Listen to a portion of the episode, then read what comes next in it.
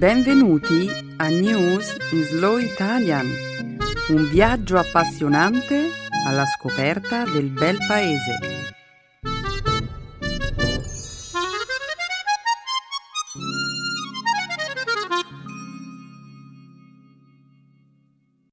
Oggi è giovedì 6 giugno 2013. Benvenuti a una nuova puntata di News in Slow Italian. Ciao a tutti! Abbiamo preparato oggi per voi un programma eccellente. Nella prima parte della trasmissione di oggi commenteremo alcune recenti notizie di cronaca. Cominceremo la nostra rassegna con le proteste antigovernative in corso in Turchia. Parleremo inoltre delle inondazioni di proporzioni storiche che hanno devastato l'Europa centrale. Del ventiquattresimo anniversario della repressione in piazza Tiananmen a Pechino e, per concludere, di un elicottero guidato dal pensiero, secondo i risultati di uno studio condotto da un gruppo di scienziati americani. Fantastico! E di che cosa parleremo nella seconda parte della trasmissione? Come sempre, la seconda parte della nostra trasmissione sarà dedicata alla lingua e cultura italiana. Il dialogo grammaticale sarà ricco di esempi del tema che abbiamo scelto oggi, l'imperfetto. Concluderemo poi il programma con un cenno alle espressioni idiomatiche italiane. Anche oggi vi presenteremo un nuovo modo di dire. Sputare il rospo. Benissimo, Beatrice. Io sono pronto. Bene, Alberto. In questo caso apriamo le danze.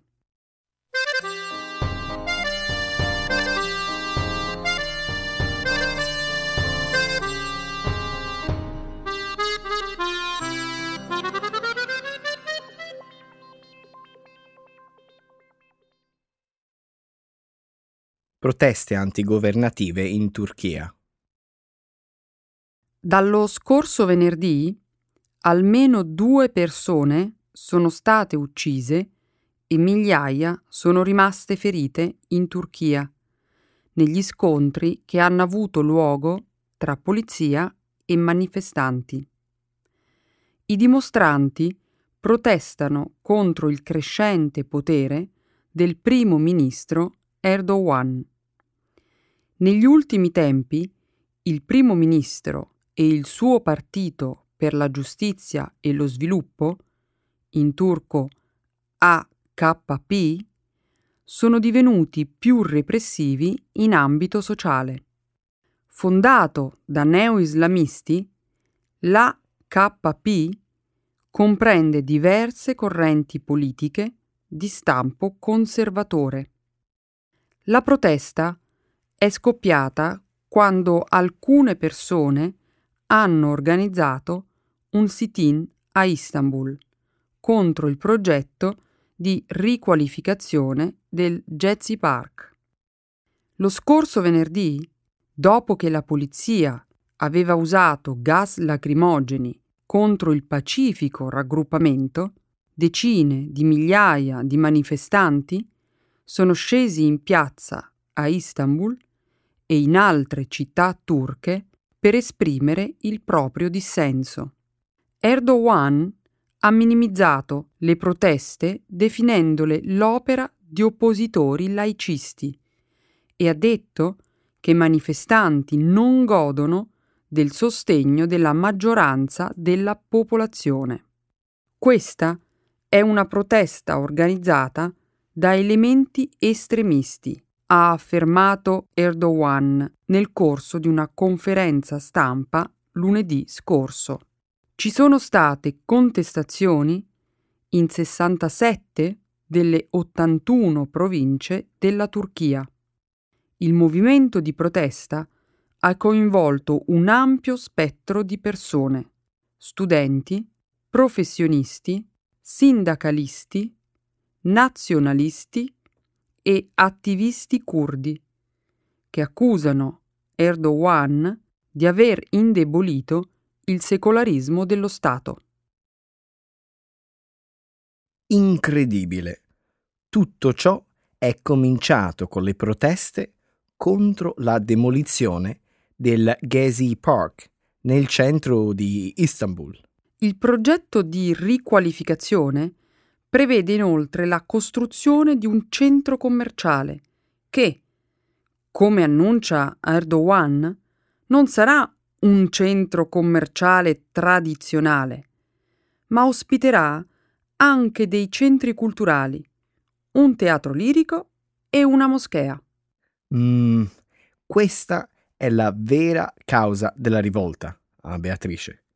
I manifestanti temono che l'HP di Erdogan voglia imporre i valori dell'islamismo conservatore nel paese ufficialmente laico e violare le loro libertà personali. Molti turchi sono turbati dalla direzione in cui il paese sta andando. Non è più la Turchia fondata da Mustafa Kemal Atatürk nel 1923. 1923 in seguito al crollo dell'impero ottomano. Concordo. Quindi, come si risolverà il conflitto?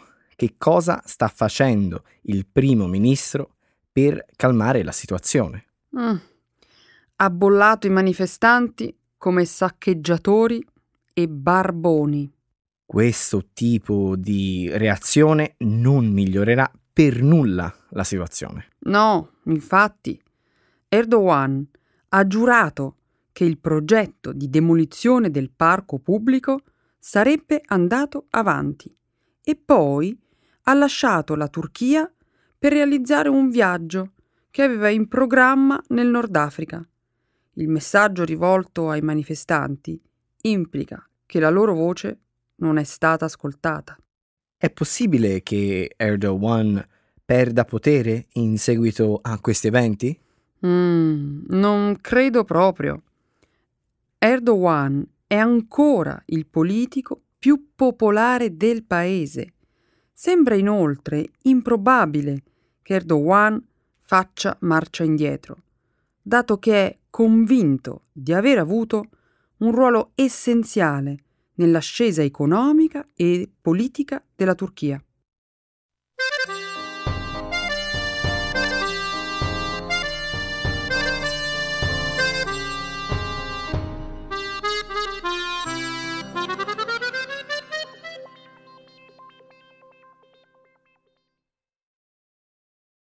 Storica alluvione in Europa. Un'alluvione storica in Europa centrale ha tolto la vita ad almeno otto persone. Migliaia di persone sono state evacuate dalle loro case. Lo stato di emergenza è stato dichiarato in Germania, Repubblica Ceca e Austria. Sono in corso evacuazioni anche in Polonia e in Svizzera.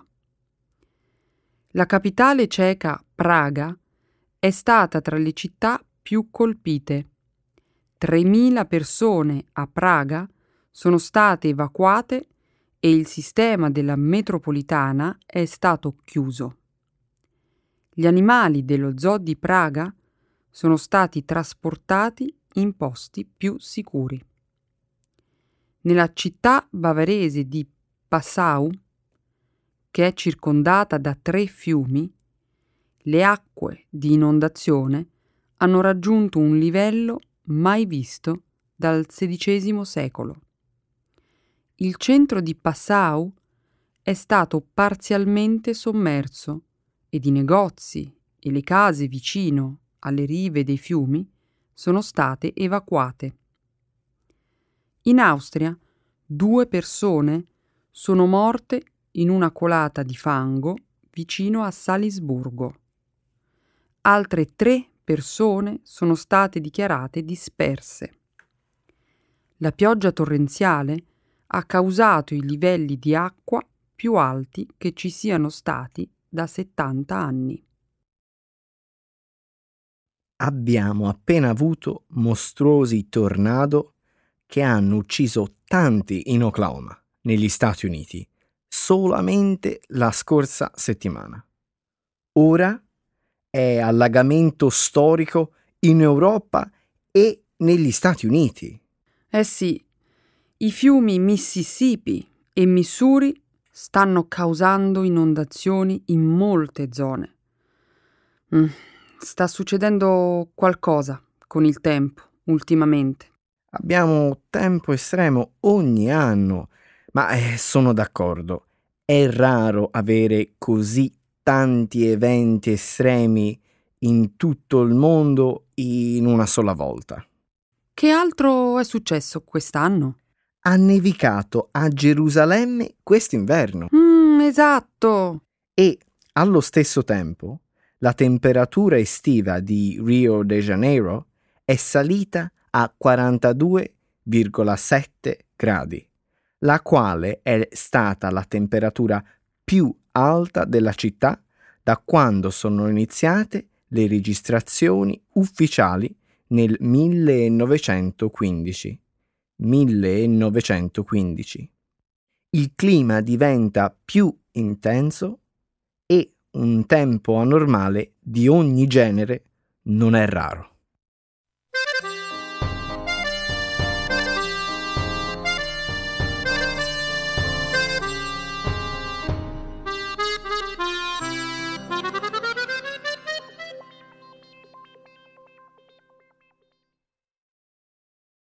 24 anniversario del massacro di piazza Tiananmen. Quest'anno la manifestazione che ha segnato gli eventi del 4 giugno 1989 ha richiamato 54.000 persone. Decine di migliaia di persone si sono riunite nel centrale Victoria Park ad Hong Kong per onorare il ventiquattresimo anniversario della repressione di piazza Tiananmen. Gli altoparlanti gridavano abbasso il Partito Comunista e elezioni libere per tutti i cittadini. Tali proteste sono effettivamente vietate in Cina continentale. La manifestazione annuale è la visualizzazione più vivida delle continue sofferenze della repressione del 1989 sulle persone degli studenti a Pechino. Un evento il cui nome e la cui data sono stati censurati nella Cina continentale. Nel 1989 soldati armati e veicoli blindati travolsero Pechino, uccidendo per la maggior parte delle stime, centinaia di persone per porre fine a due mesi di proteste, scioperi della fame e discorsi appassionati in piazza Tiananmen. Il leader degli studenti, sostenuti da migliaia di giovani cinesi, stava sollecitando il Partito Comunista ad attaccare la corruzione ufficiale, ampliare i diritti dei cittadini e prendere la strada per la democrazia. Nel mese di aprile del 1989, pochi giorni prima delle proteste scoppiate in piazza Tiananmen, più di 400 delle più brillanti menti politiche della Cina si erano riunite in un hotel di Pechino con l'intenzione di discutere il futuro della nazione. L'attuale primo ministro è stato uno dei sei membri attuali della elite di 25 membri del Politburo che ha partecipato alla riunione. Esatto. Diversi sono adesso dei leader nazionali. Altri sono finiti in prigione o in esilio. E così, 24 anni dopo lo spargimento di sangue, come ha reagito il Partito Comunista Cinese all'anniversario? Detenendo e mettendo a tacere i dissidenti e le famiglie in lutto che speravano di osservare il giorno di lutto. Eh, sì. Mobilizzando più polizia per garantire che nessuna protesta scoppi intorno a piazza Tiananmen. Già. Scovando nei siti internet cinesi ogni riferimento e immagine che fa riferimento, addirittura fa cenno a sconvolgimenti del 1989. In- impossibile, sembra tutto irreale, Alberto.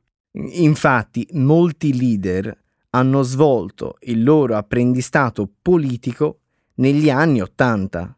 Sono sicuro che molti simpatizzavano con gli studenti nel 1989.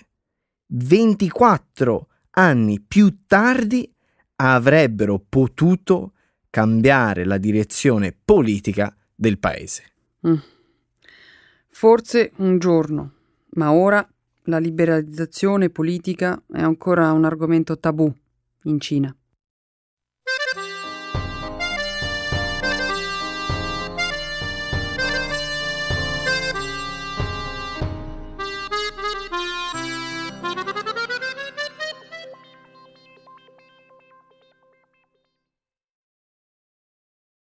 Elicotteri pilotati con il pensiero.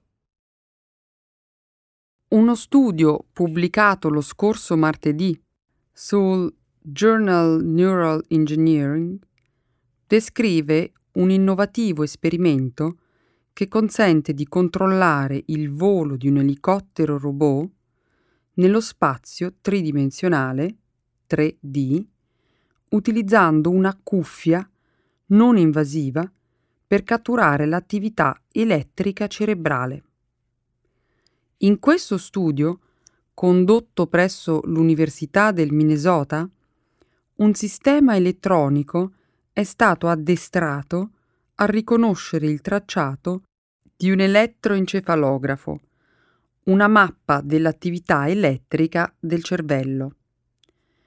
Cinque partecipanti indossavano una semplice cuffia dotata di 64 elettrodi collegati ad un computer e capaci di registrare le onde cerebrali corrispondenti ai pensieri relativi al movimento.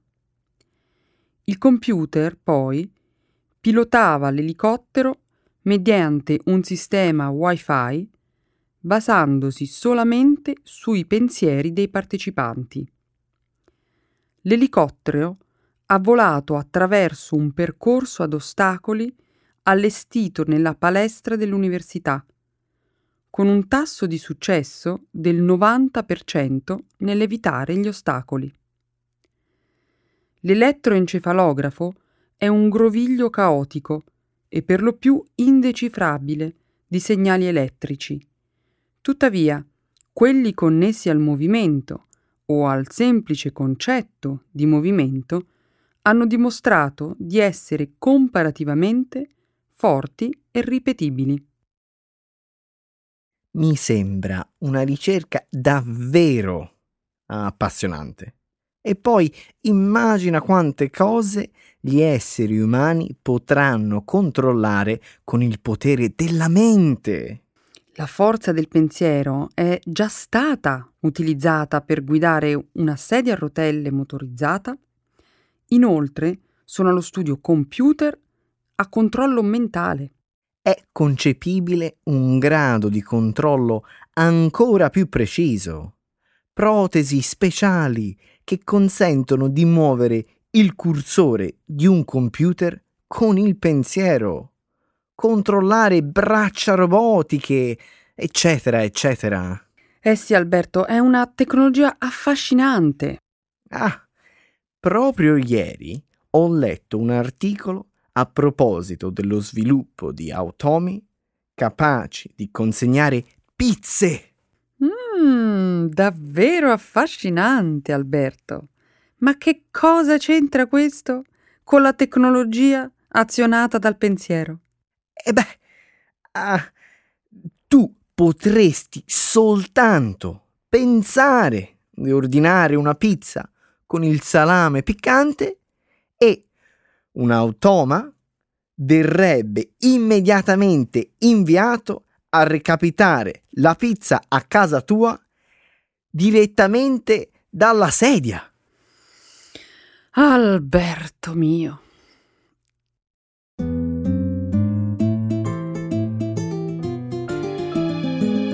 Adesso la grammatica. Per capire le regole di una lingua poetica.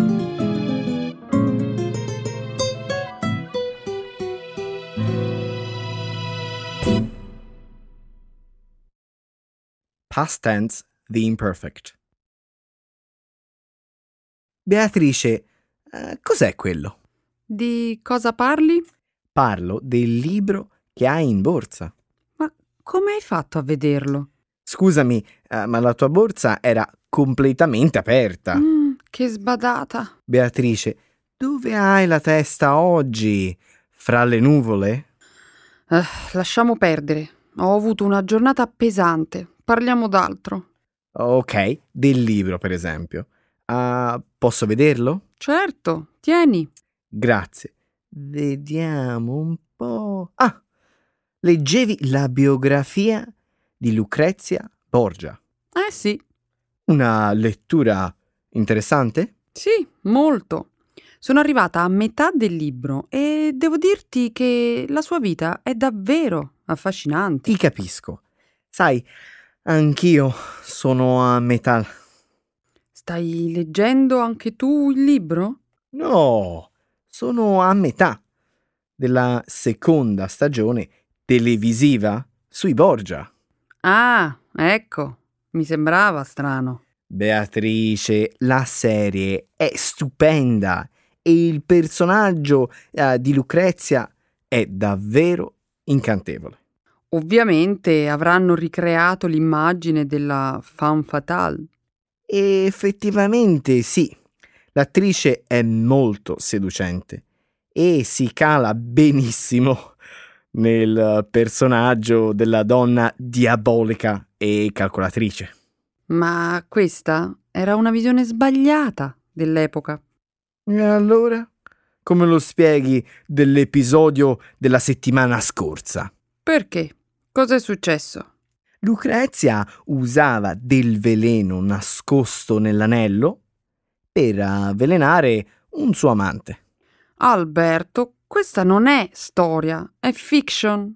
Dici che non è vero? Probabilmente no. Lo sai, Lucrezia era vittima dei complotti politici del fratello Cesare e del padre. Parli di Rodrigo, che poi diventa Papa Alessandro VI, giusto? Giustissimo. Era un papa senza scrupoli. Forse è possibile che Lucrezia sia stata manipolata, è vero? Ma lei aveva sicuramente la colpa di non trovare il coraggio eh, di ribellarsi. Andare contro la volontà dell'uomo più potente e subdolo di quel periodo sarebbe stato da pazzi. Mm, forse hai ragione. Lucrezia era una donna dotata di molta intelligenza. Questo non lo mettevo in dubbio nemmeno prima. Pensa che fu per una breve estate anche papessa. Un papa donna? Ma che dici? Sì, durante l'assenza del padre fu nominata a gestire il governo civile dello Stato della Chiesa. Un fatto unico. È vero, non accadrà mai più nella storia della Chiesa. Quindi Lucrezia non era così terribile. Assolutamente no. E lo conferma il fatto che dopo la loro morte, del padre e del fratello, Lucrezia inizia ad avere una vita stabile. Che intendi? Niente più gossip? Voglio dire che il suo terzo matrimonio fu duraturo rispetto agli altri due. Ma restava pur sempre la figlia illegittima del papa, no? Certo, ma fu abile a ricostruirsi presto una nuova immagine. E come? Per esempio, facendosi apprezzare come donna d'arte e di musica, abile in politica e anche in amministrazione. Ah, quindi Lucrezia nascondeva tante virtù. Sì, tante. Ti immagini vedere nel mio TV show una Lucrezia buona e devota? No, impossibile. Tutto sarebbe troppo noioso. Alberto, temo che questa volta devo darti proprio ragione. Ecco le espressioni, un saggio di una cultura che ride e sa far vivere forti emozioni.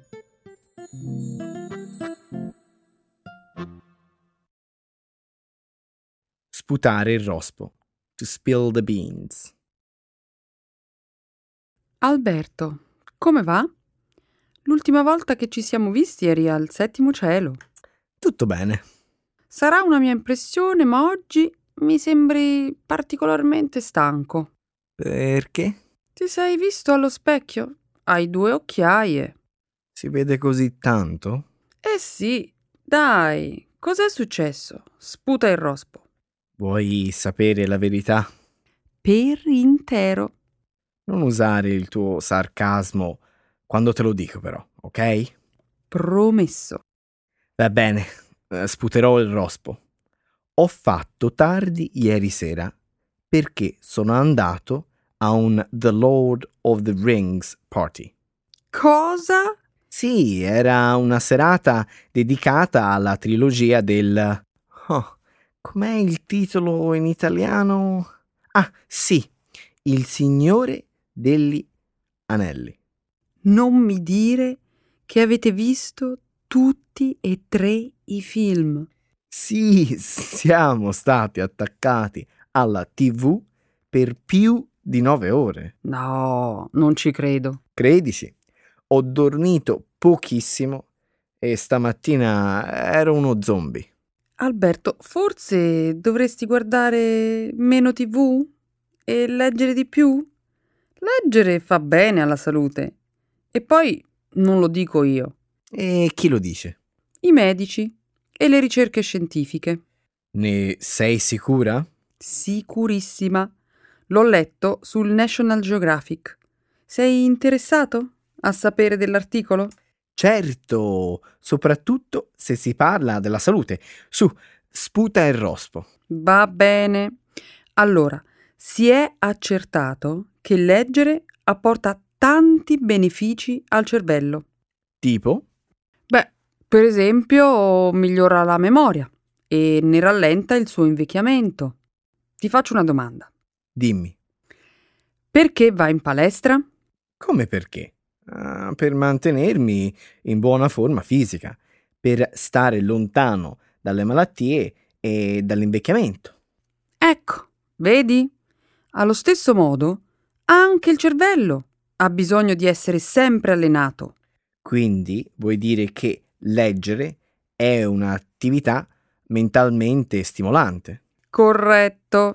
Ma a me leggere fa l'effetto opposto. Cioè? Mi dà sonnolenza. Ti addormenti mentre leggi? Sempre.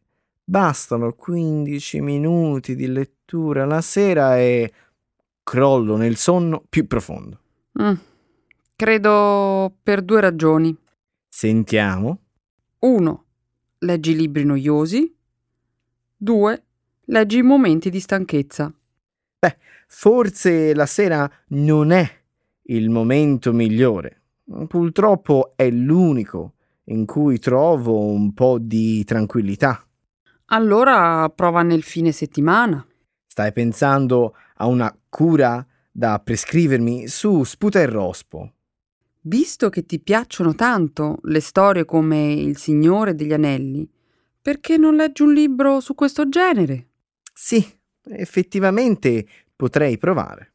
Quando torni a casa la sera, dopo cena, non accendere la TV, ma prendi in mano il tuo libro e tuffati nell'immaginazione.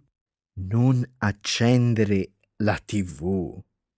Ma siamo diventati matti? Beatrice, mi dispiace, scusa, ma non ce la farò mai.